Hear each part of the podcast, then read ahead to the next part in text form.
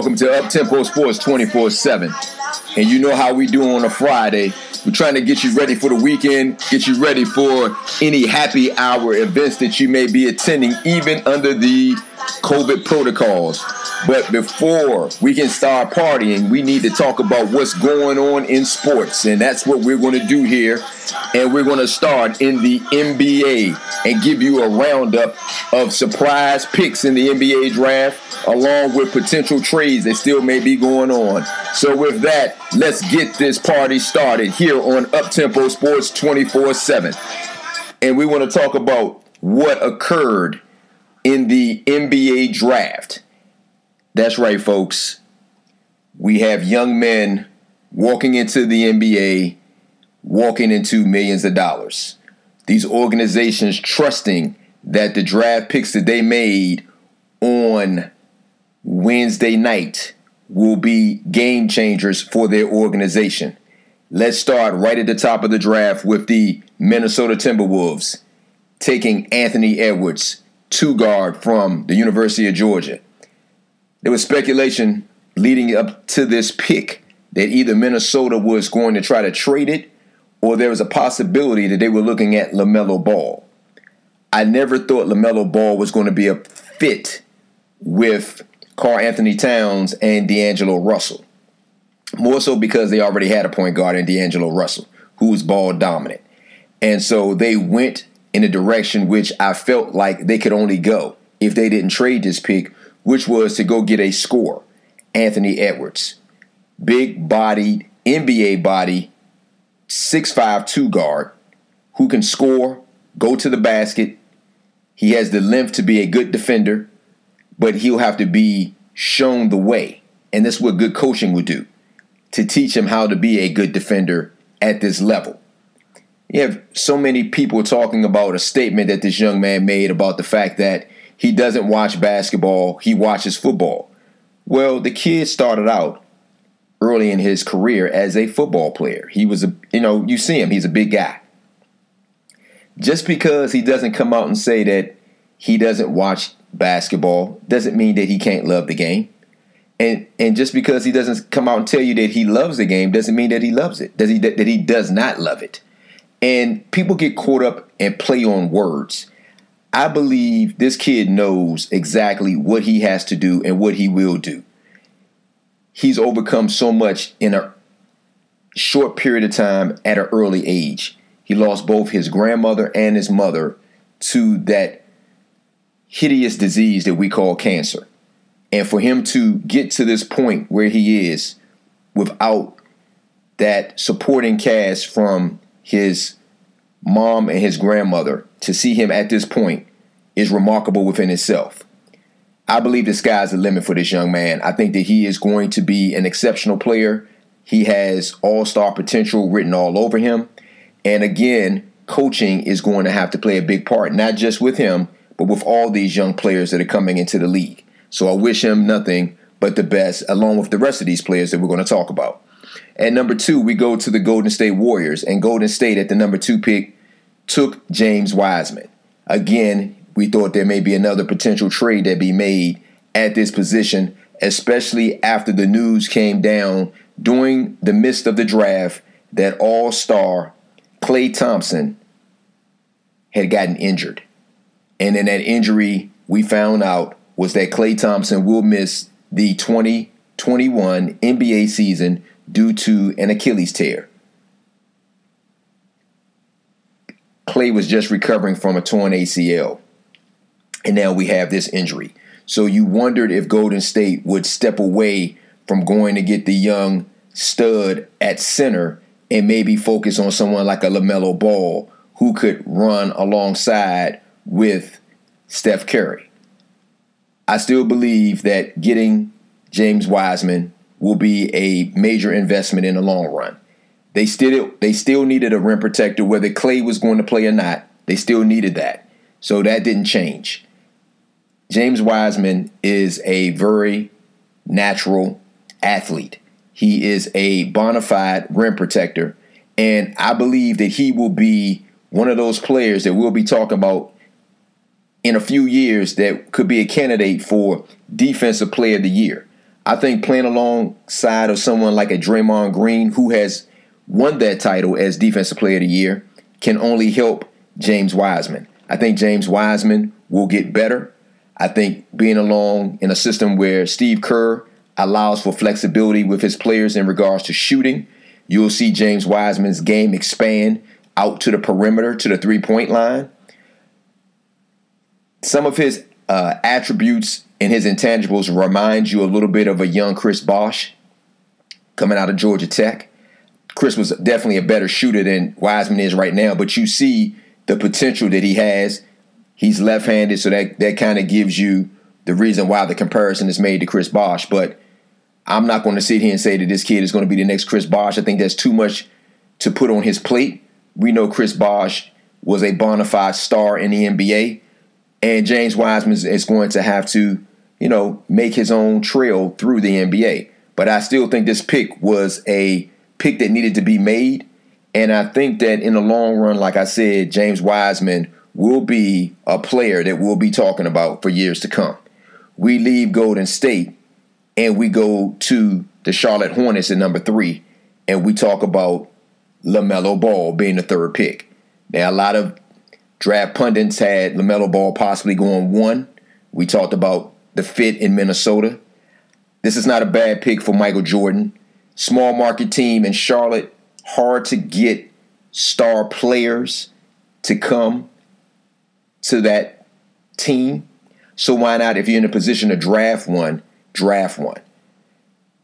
Everybody thinks that LaMelo Ball has the highest ceiling in this draft. I'm not sure. Do I believe that he can be a really good player in this league? Absolutely. Kid is six seven, handles the ball like a yo-yo on a string. What my question with him is, can he get better as a shooter? That's what I'm looking for. He has an odd shot, just like his brother Lonzo. I think he's a better athlete than his brother Lonzo. The question is, can he become the defender that his brother Lonzo is with the Pelicans? That's one thing that Lonzo is. He is a bona fide defensive player. And we just wonder if LaMelo can hone his skills to want to play defense because defense is a want. It's just like rebound. It's you wanting to do it. It's not a skill set per se. It's an effort. It's an effort that you put forth to want to. It's a want to. It's an effort that you want to go get a rebound, that you want to stop the man in front of you. That's effort. And again, like I've said from the top of this opening venue, that all these kids are going to need to be coached up. I should say all these young men, not kids, all these young men are going to need to be coached up.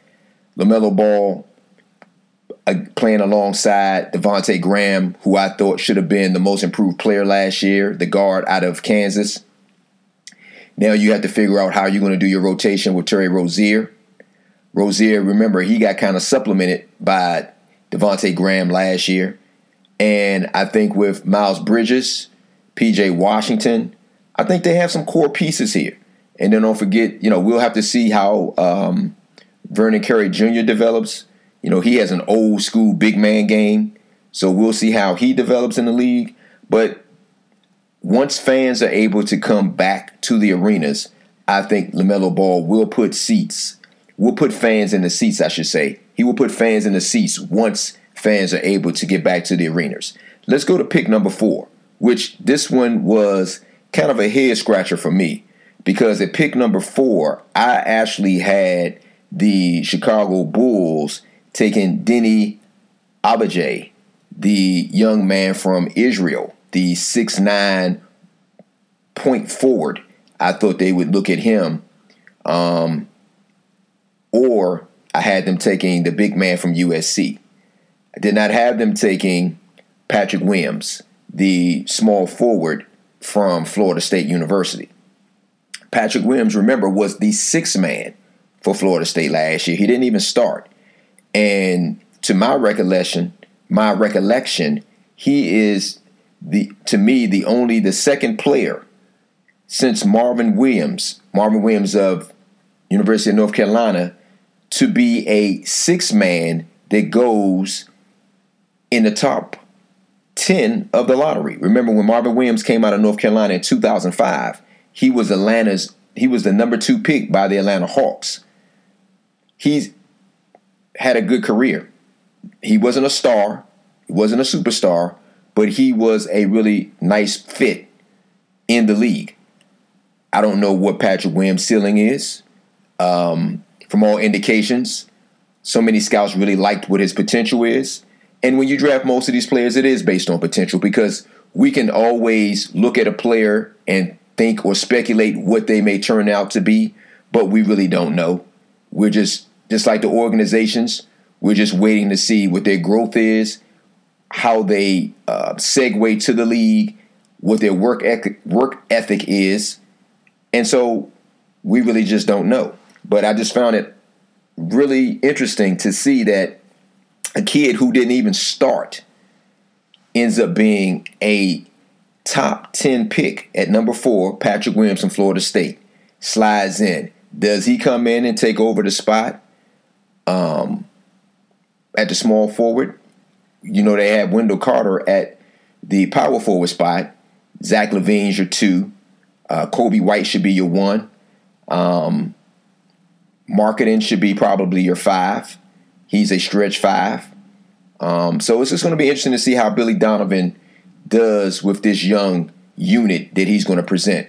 I still keep hearing rumors about Zach LaVine being moved. I just do not understand why Chicago would ever think about parting ways with a young man who's only 25 years old with the talent that Zach LaVine possesses. I'm just not sure why his name keeps coming up in trades. But if he does get moved, whoever receives him is going to be happy because Zach LaVine is fully healthy now and he is balling. He balled out last year. He is going to continue to be one of the top tier players in this league. If I'm Chicago, you need to think about not even taking any phone calls when it comes to Zach LaVine. Let's move on to number five and the Cleveland Cavaliers. At this pick, I thought Cleveland would take someone like an Obi Toppin, the uh, player of the year in college basketball last year. But instead, they took Isaac Okoro, the small forward from Auburn University. We believe that Okoro is probably the best defender in regards to uh, forwards and pretty much he's an on-ball defender for any position from the one through the five. But definitely, if you're talking about defending uh, power forwards, small forwards, and even potentially some fives, he's that guy. He's super athletic. My problem with him is that he's not a bona fide scorer. And with this Cleveland team, I know they're guard heavy, but they need someone from the small forward spot that can score as well. I believe that Kevin Love at some point during the season will be moved, probably maybe to a team that's contending for a playoff spot that needs a power forward that can get them double digits in rebounds and scoring. So I believe that at some point Kevin Love will be moved. But I thought this was an interesting pick for Cleveland. They already have a rim protector as Andre Drummond opted back into that almost $28 million contract. Who wouldn't do that?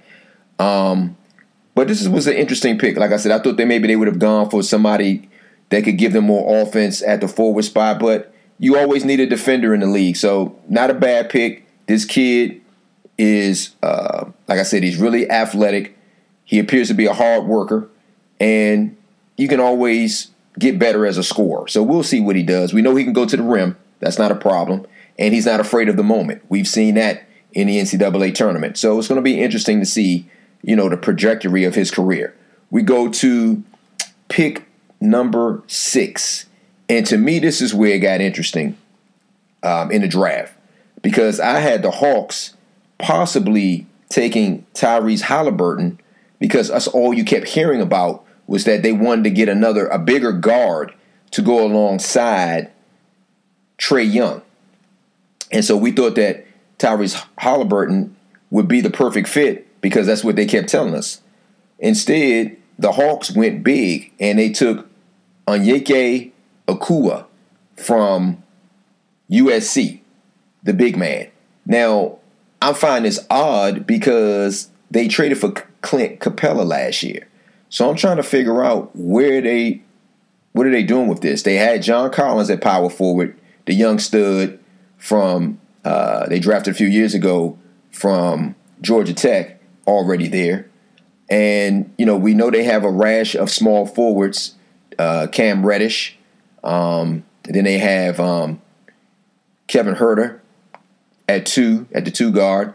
And then the small forward they drafted last year um, in the lottery, the young man, um, Mr. Hunter from the University of Virginia. So we know they have small forwards. So I don't think that um,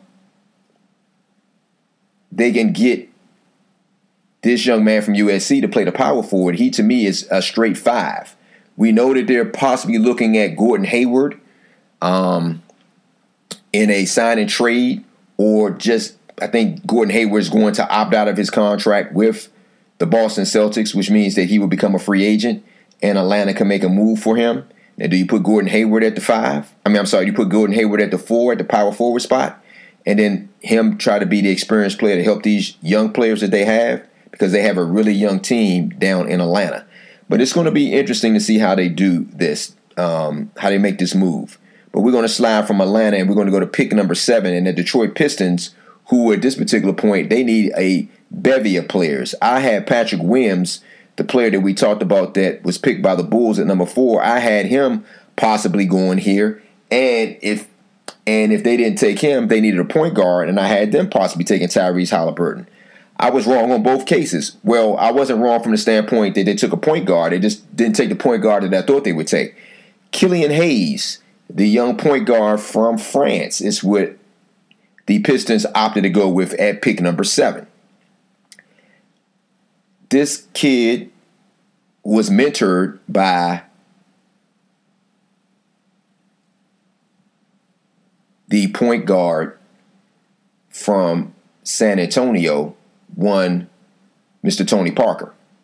He played for Tony Parker's team over in France, um, and they won a championship. So you know that he has that DNA in regards to having played with a potential Hall of Famer and learning his craft from him but I just thought because of his size that they would have gone with someone like a Tyrese Halliburton since he was still there for the taking. But Killian Hayes is not bad, folks. He's got he's six five. He appears to be a really smart player. He can shoot the ball. Um, he's going to have to get a little bit thicker um, to take that pounding going to the basket. But again, like I said from the get go, all these players are going to need coaching. So we go to pick number eight, and this is the pick that I don't think any of us saw. I thought Obi Toppin was going to be gone already. I thought he would have been drafted at five to Cleveland, and at worst case scenario, um, could have gone to maybe even the Pistons. But he slides down to the Knicks, and the Knicks were ecstatic. Um, kind of surprised at this pick too, because again, we thought the Knicks were good when looking for a point guard and keep throwing his name up. But I thought that Tyrese Halliburton once again, though this would, could, would be a perfect landing spot for him. I understand the pick with Obi Toppin. The young man is from Brooklyn, New York. Um, once again, once they're able to get fans into the arenas, he should be able to be uh, must see TV. He led the NCAA last year in scoring. He set the record in the NCAA for the most dunks in a season, 107. He's gotten better every year. He has some of the qualities of a young Amar'e Stoudemire. Uh, I think he has definitely has a better jump shot than Amar'e Stoudemire did at this particular point when he was coming out. Um, so it's going to be interesting to see how New York does this. They have a plethora of forwards already. So they're going to have to make up their mind about who they're going to keep and who are they going to possibly waive. Um, remember, they have um, RJ Barrett from last year. He's a two, slash three. Obi Toppin probably you can slide him at the three slash four. Um, he's going to have to get better as a defender. He has the length to be a good defender. He's going to get better as a defender, but there's no question this young man can fill it up, and I don't think he's afraid of the moment either. I would have loved for us to be able to seen him in the NCAA tournament um, last year, but because of COVID, of course, you know that college basketball got shot got shut down right before the tournament would have started. So we get an opportunity to see this young man early on in his NBA career and see how he does. They always say it's hard to go back home and play in front of your home home fans, your home team. But this kid, you could just see the excitement um, through the virtual draft of how much it meant to him that his home team took a chance on him and made him the number eight pick in the draft. So we wish him nothing but the best.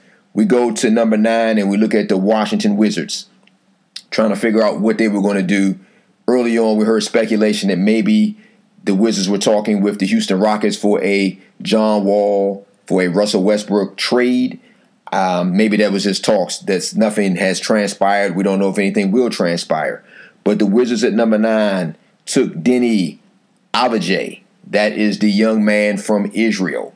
Six nine, could be a point forward. This was the, the guy that I had the Chicago Bulls taking at number four when I did my mock draft. From all indications, Chicago liked this young man, and he was liked by a lot of teams. And for the Wizards, I felt like they needed somebody that can come in and help them in scoring. Uh, we know Bradley Beal is a monster. He is a uh, perennial. Uh, he's beyond an all star now. I think you have to put Bradley Beal in the category of being a superstar. Um, that's what I'm going to label him as. And so we don't know how um, John Wall is going to be when he comes back. From all indications, they say that John Wall is completely healthy now. So we hope that is the truth. But they do need a, another score on this Washington Wizards team. And if this young man can come in, he's going to have to gain some weight. But if he can come in and he can give them uh, much needed help at the three slash four, that would be um, great for this organization because they're still trying to find their identity and still trying to add pieces to go around um, one Bradley Beal. Then we move to pick number 10 in the draft. And this is where I definitely was scratching my head. The Phoenix Suns sitting at number 10. We already know Phoenix had already made a big trade um, early on in the week with the OKC Thunder to get the services of one Chris Paul. And so we now we're wondering what they were going to do at number 10. Would they draft a backup point guard for the future? Or what direction were they going to go in? Well, we found out real quick. They went to get another big. The big that they drafted was a surprise pick to me. Jalen Smith, Sticks, from the University of Maryland, was their pick at number 10. I really don't believe that anybody, unless you were just a Maryland fan, I don't believe anybody had Jalen Smith going in the lottery. You might have had him going late in the first round, but a lottery pick, I did not see this coming, folks. Jalen Smith is a really good ball player. He's solid. He has a uh, really nice jump shot. He has the length to be a good defender. I haven't really seen what he can do putting the ball on the floor. I think that's part of his game that he's going to have to definitely work on to get better. But um, from a standpoint of talent, the kid has talent. I just don't know. I just think when you're drafting this high in a draft, I believe that the kid has to be a game changer. And if he's not a game changer, then I don't draft him in the lottery. So we'll just have to see how this pans out. Yes, folks. Jalen Smith, like I said, he to me is more of a project type of a player. But we'll we'll find out. You know, he has a good coaching staff with Monty Williams. He has um, a leader and someone that will definitely help him get better, and somebody like a Chris Paul. And they have a bona fide star in Devin Booker. So it's going to be interesting to see how they use Jalen Smith and where they're going to put him. I'm assuming he's going to be a four. Maybe they'll try to use him at some point, sometimes at a five to back up um, DeAndre Ayton. But like I said, I was surprised that he went this high in the draft. If he'd have went, you know, a little further down in the first round, I definitely would have understood it. But somebody knows a little bit more than I do, so we're, we're just going to keep an eye on see how this young man develops. Now, speaking of this draft and free agency, there's a lot of moving parts here because we told you that Klay Thompson is going to miss the season. And we also told you that in the trade for one CP3, the Phoenix Suns traded Kelly Oubre to OKC. Now we're learning that the Thunder have traded with Golden State, and Golden State now will have Kelly Oubre. I think this was a savvy move by the Golden State Warriors organization. And I say that because you have a young player in Kelly Oubre who had his best season this past year, averaging almost 19 points a game.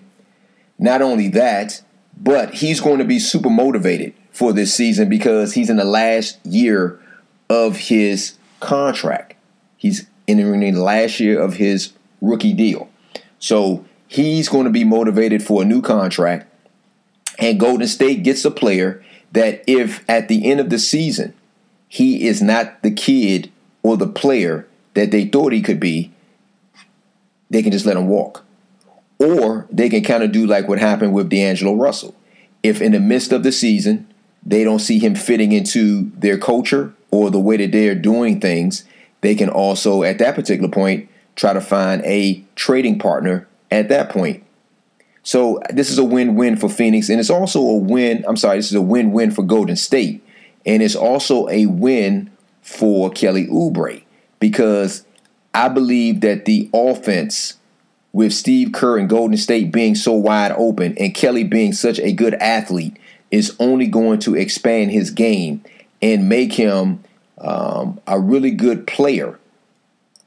And then just um, and from the standpoint of him building on the season that he just had, playing alongside Draymond Green is going to help him become a better defender. He has the length definitely to be a good defender. And then you have James Wiseman in the middle I think this is a good fit for him. I, I think Kelly will thrive in this system. So I like this move for Golden State.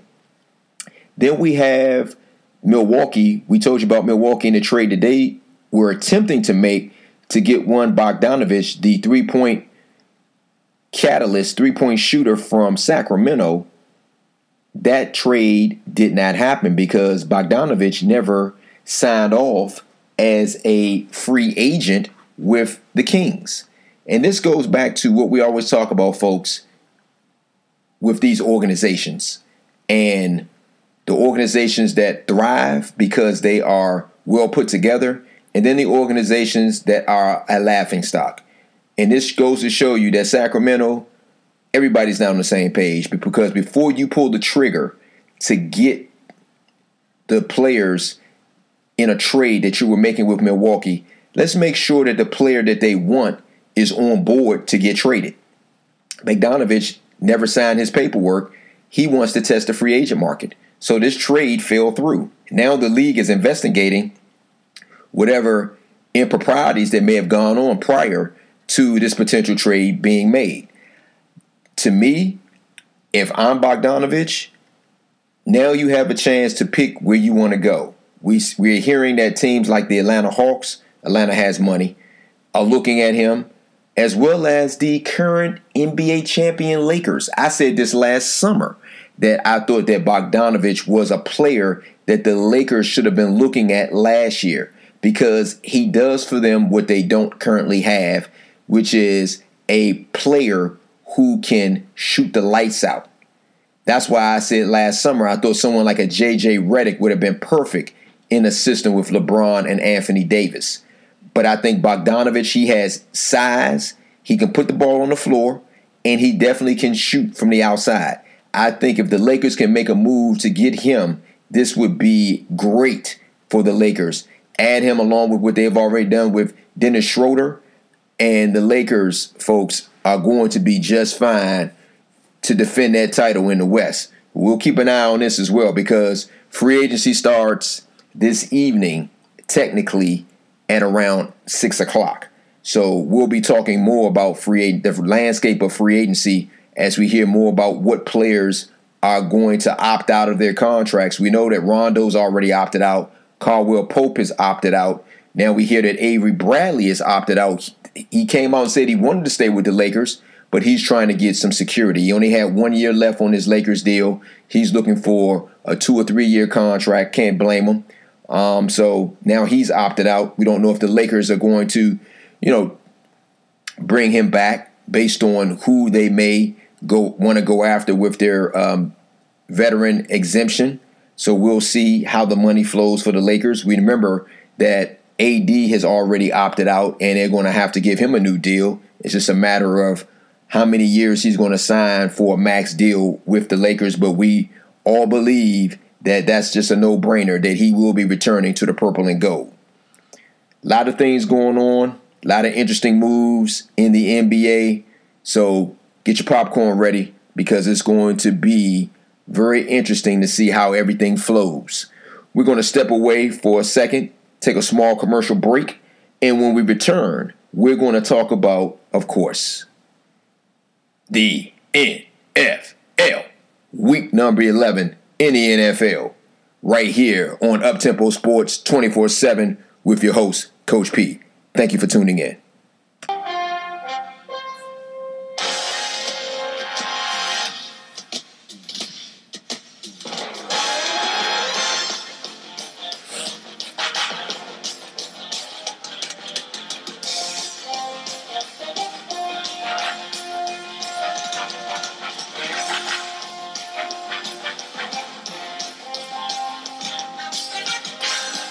That's right, folks. You know what that music means. It means we're ready to talk about the NFL week number 11. So let's get it. And we start off talking about the Arizona Cardinals and the Seattle Seahawks in the NFC West. That was our Thursday night game.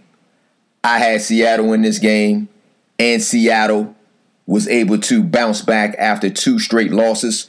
Russell Wilson looked more like Russell Wilson last night. No turnovers, so Russell balanced offense. They were able to get almost 80 yards rushing on the ground from Carlos Hyde, and the addition of one Carlos Dunlap from Cincinnati, the defensive end that they picked up um, at the trade deadline, came and he cashed that check last night because his defense of effort on that fourth down play, fourth and 10, when Arizona was trying to get the tying touchdown, he got in the backfield, sacked one Kyler Murray, and that closed the door on Arizona's attempt to tie, potentially tie this game and maybe send it into overtime. And Seattle now goes to seven and three and Arizona sits at six and four, and Seattle regains first place in the NFC West. So we're gonna go to Sunday's lineup in the NFL. We're gonna start in Washington D.C. The Washington football team, now being led by quarterback Alex Smith, sit at two and seven versus the two six and one Cincinnati Bengals. Cincinnati coming off a, thr- a thrubbing by the Pittsburgh Steelers last week. I thought Cincinnati maybe catch Pittsburgh sleeping. Um, but Pittsburgh showed up and showed out last week. I like Joe Burrow. I'm not sure if Joe Mixon will be available for the running game for Cincinnati this week. I think Gino Bernard can do some things against this Washington defense.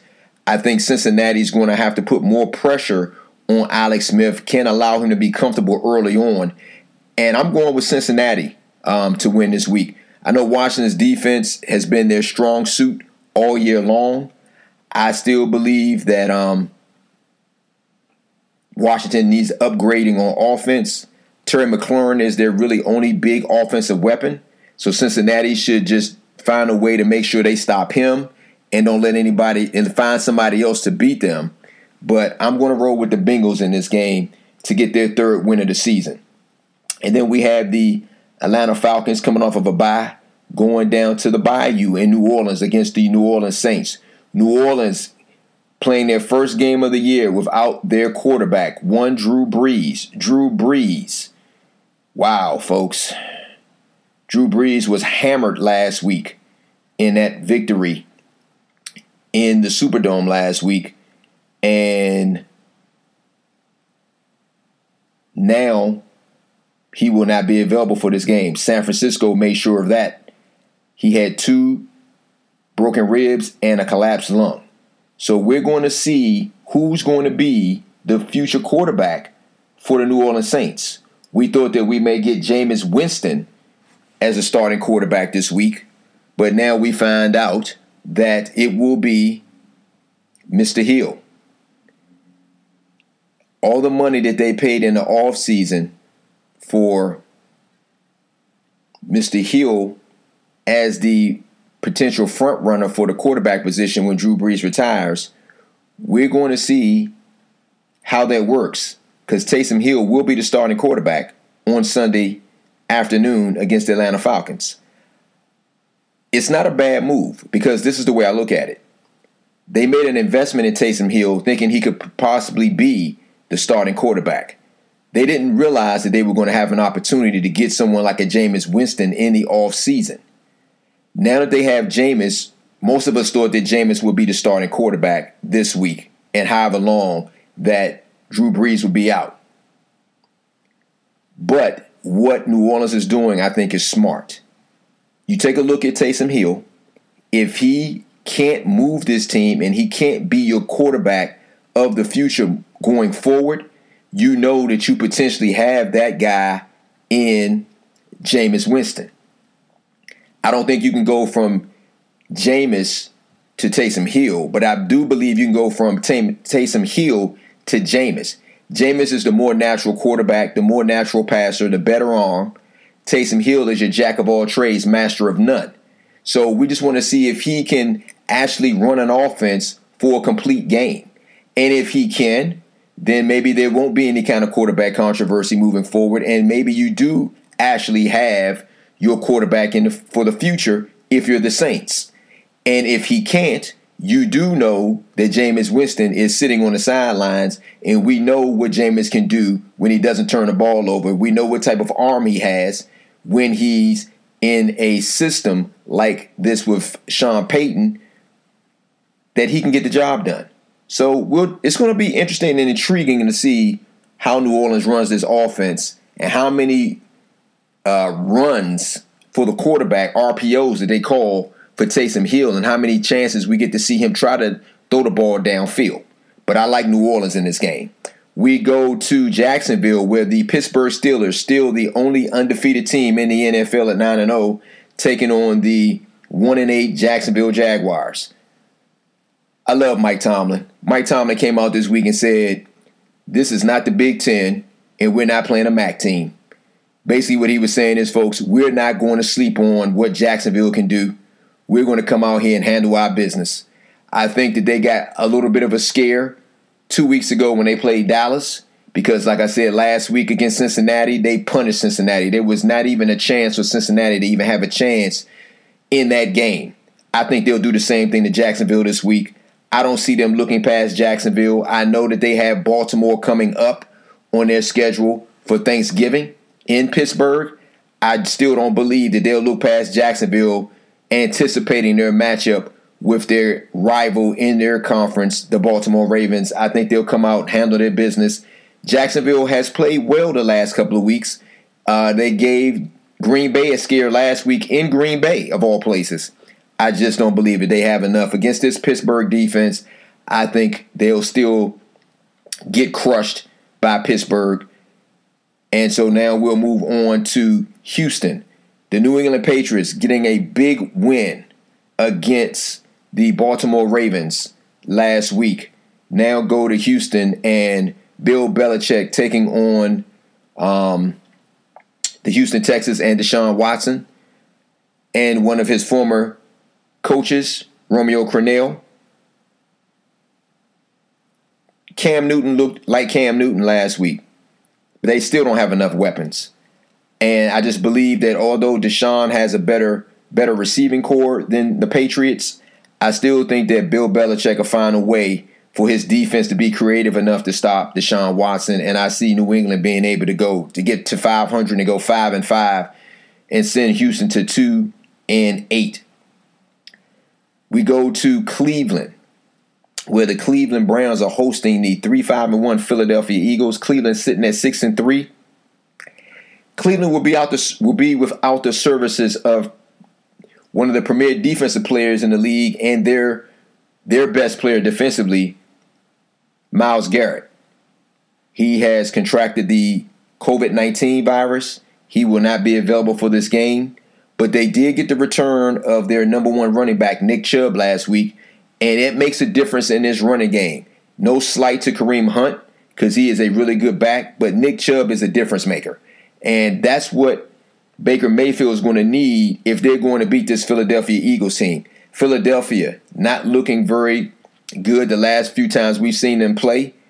Carson Wentz has been a turnover machine. They got beat pretty handily last week against the New York Giants.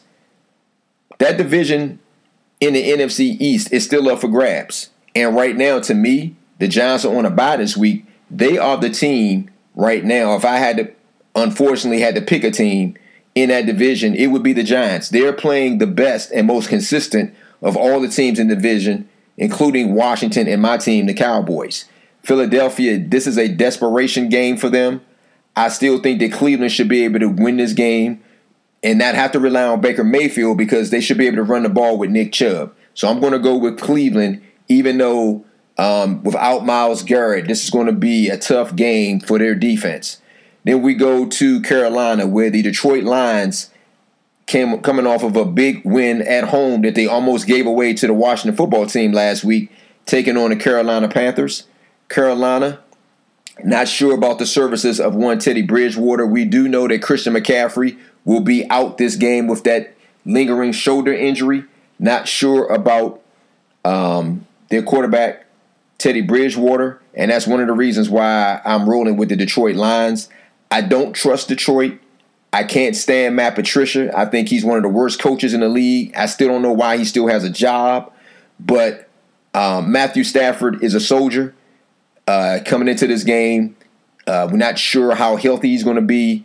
He has a, I think, torn ligament in his thumb, but he's going to give it, give it a try.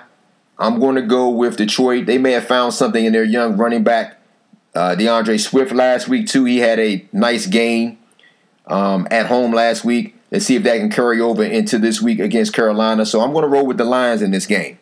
Then we have one of the top games for week number 11, and that will be taking place in Baltimore, where the Baltimore Ravens, coming off of a to me an embarrassing loss.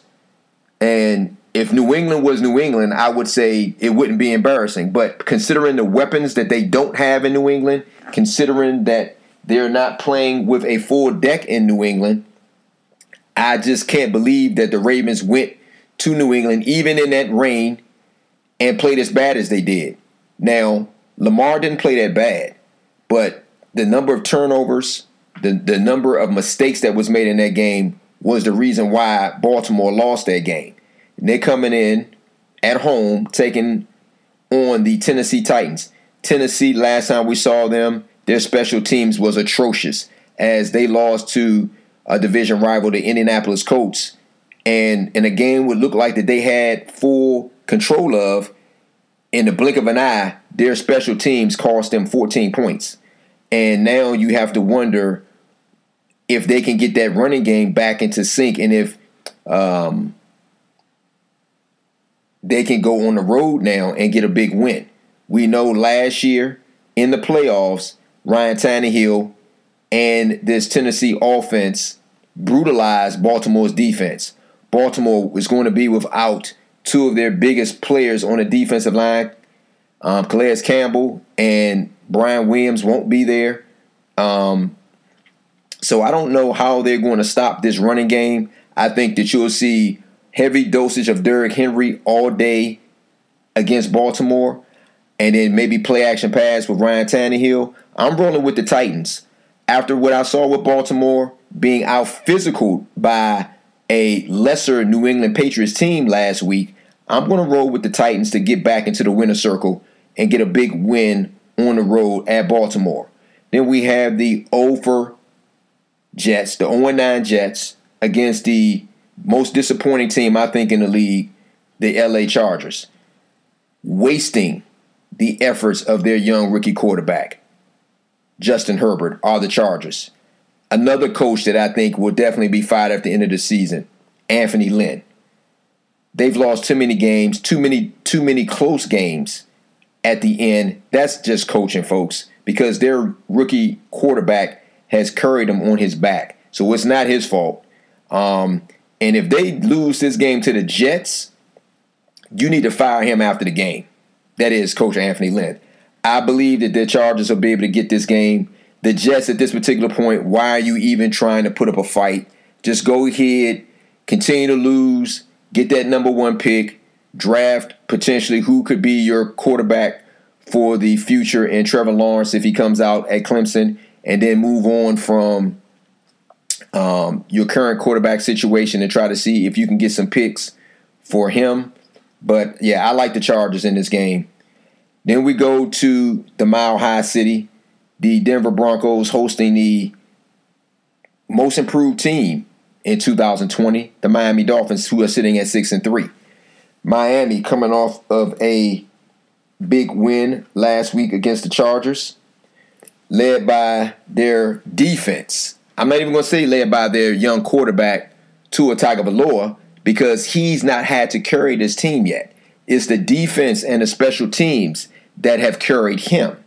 But Tua is making his fourth start, and he can become the only the second quarterback in NFL history to start out 4 and 0 in the last 40 years. The only other quarterback to have that feat met was Big Ben um, when he started out 13 and 0 in his rookie season with the Pittsburgh Steelers back in 2004. So I'm going to um, definitely go with Miami in this game. Denver, I think they will be on the market looking for a quarterback. We thought maybe they had found some magic in Drew Lock. He has not looked the part the last few weeks, and I think that they'll be looking for a quarterback in the offseason. Miami, they're right on the heels of the Buffalo Bills, and Buffalo again is on a bye this week after coming off of a tough loss last week on the road against Arizona. Miami has a chance to tie the Bills for the best record in the AFC East and get ready for a battle for first place. Then we go to Minnesota, where the Minnesota Vikings will be hosting the Dallas Cowboys. Dallas coming off of a bye. We'll see the services of one Andy Dalton back at the quarterback position after he has um, reportedly recovered from his COVID 19 scare. Minnesota, with the best running back currently in the NFL and one Dalvin Cook, got a big win on the road, and so did Kirk Cousins on a Monday night game. You know, Kirk, that is not his formula on Monday night to be a winner, but he pulled it off last week in Chicago. And so now Minnesota at 4 and 5 is trying to see if they can right the ship to get to 500 and can try to see if they can sneak in the back door to try to get a playoff spot. Dallas at 2 and 7 still has an outside chance of still competing in the NFC worst division I just don't think that they have enough defensively to stop Dalvin Cook. The running games of most teams this year have definitely been Dallas's Achilles heel. We don't know how efficient that Andy Dalton's going to look. We thought that maybe Dallas would stick with the hot hand, Garrett Gilbert, after what he looked like against Pittsburgh. They're going back to the veteran Andy Dalton. Andy Dalton is basically auditioning for a job in the offseason. So to me, these last games of the year, Andy Dalton needs to put his best work on film because I don't think that he'll be back in Dallas next year as a backup um, to the Cowboys. So I believe that Andy Dalton needs to do all he can, win, lose, or draw, to put on to put good film out there. But I think Dallas, unfortunately, will take another loss um, in this game. I think Minnesota just has too much balance, both um, with the running game and their passing game, and I think that they will beat the Cowboys. And Dallas again was out the services of the best corner, um, Trevon Diggs, the young rookie from Alabama, who's out for the rest of the season due to a fractured foot. So we'll see Adam Thielen and the young rookie Justin Jefferson probably having a field day along with uh, Dalvin Cook in this game. And then we go to Indianapolis for one another one of the biggest games of the day. The Indianapolis Colts is six and three, taking on the seven and two Green Bay Packers. Green Bay coming off of a scare at home last week against the of all teams, the Jacksonville Jaguars. Indianapolis in an impressive win on the road against their AFC South rivals, the Tennessee Titans. I like Indy's defense in this game. They're going to have to be aware of Davante Adams. He is the catalyst for the Green Bay passing attack. Aaron Jones should be a little bit healthier this week. Green Bay has a nice running game. They have balance. But I like Indy's defense. I like the way that Philip Rivers played on the road last week. He was efficient. They got better production in their running game. No turnovers in the running game last week. I'm going to roll with Indy's defense and for them to get a big win at home against the Green Bay Packers. And then we have the Kansas City Chiefs at 8 and 1 going against their AFC West rivals, the Las Vegas Raiders. Sitting at 6 and 3, Vegas has been the surprise of the season. It's like we talked about Miami. Vegas has been the surprise of the season as well. Jon Gruden has done a remarkable job with this team. Their defense is their Achilles heel. The offense and the running game has been efficient along with Derek Carr. But Kansas City only has one loss on their record, and that was to the Raiders. You better believe that Andy Reid, Patrick Mahomes, and that offense is going to get their return victory in this second matchup. On top of that, um, I understand that after the Vegas Raiders beat Kansas City in Kansas City the first time around, they kind of like um, poked the bear, let's say, uh, kind of agitated with their celebration antics after the game. I think Kansas City, we know how Andy Reid is coming off of a bye. He's damn near perfect. I think Kansas City, Patrick Mahomes, uh, the Cheetah, Tyreek Hill, they're going to um, get their vengeance back. I look for Kansas City to blow the to blow the Raiders out. The Raiders are also dealing with some COVID issues as well on defense, so they may be limited with the number of players that they have available. But even if that wasn't the case, I still think Kansas City would be taking the Raiders out, and I'm going with the Chiefs big in this game. And then Monday night, we have a potential playoff game because the Tampa Bay Buccaneers are hosting the LA Rams. Tampa Bay sitting at uh, seven and three. The Rams sitting at six and three. The Rams coming off an impressive win at home last week against the Seattle Seahawks. Go into Tampa a little banged up. Their best uh, offensive lineman, Andrew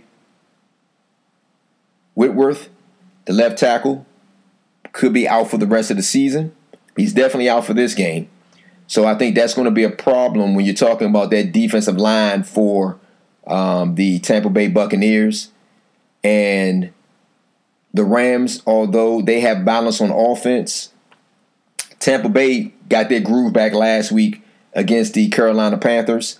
They um, saw that if they rely on the running game, that opens it up more so for Tom Brady and that passing game as Ronald Jones went for over 100 yards. And that is the formula for Tampa. Run the ball and then let Tom Brady play action pass, and you get the best of both worlds. I'm going to roll with the home team in this game, the Tampa Bay Buccaneers, to get a big victory at home. Your boy went nine and five last week in his picks. Not bad. Not could have been a little bit better, but not bad. We're going to take a quick drive down to the college football lane. We had some games that were canceled again due to COVID. Uh, two back-to-back weeks where the Maryland Terrapins had to cancel games. Last week it was because um, players on the Maryland uh, roster had COVID, and then this week their head coach Mike Locksley unfortunately, he came down with the COVID. And so they had to cancel their game this week against Michigan State, which will not be made up. We had a couple, we have a couple of big games coming up this week in college football. The undefeated Indiana Hoosiers taking on the Ohio State Buck, Buckeyes. Win did you ever think you'd be talking about Indiana football being undefeated? But that's what we're talking about right now in the Big Ten. So Indiana has a date with Ohio State. We have uh, OK State against Oklahoma, the Bedlam, and then we have Wisconsin versus an undefeated Northwestern team. When is the last time you talked about Northwestern being undefeated? So those are the headliner games for this coming weekend in college football. Um, again, folks, we we don't know how soon that this uh, vaccine for the coronavirus will be in place. We're just asking everybody to stay safe. As you're seeing that it's really hitting hard across the states and across the country. Every time we, we look up now, you're hearing about so many cases of this virus taking hold. So we're asking everybody to do their best to stay safe and remember that there's others, you know, even if you say that you don't want to wear a mask, just remember your neighbors may have some health issues. Um, and so it's it's it's for all of us to try to follow these protocols. It's not trying to punish anybody. It's for all of us to follow these protocols so that we can get back to having some form of normalcy, so that we can get back as fans and be able to attend these games, whether it's football, whether it's basketball. Just being able to walk around and breathe freely without having to have the restrictions of a mask. That's what we're looking to try to receive.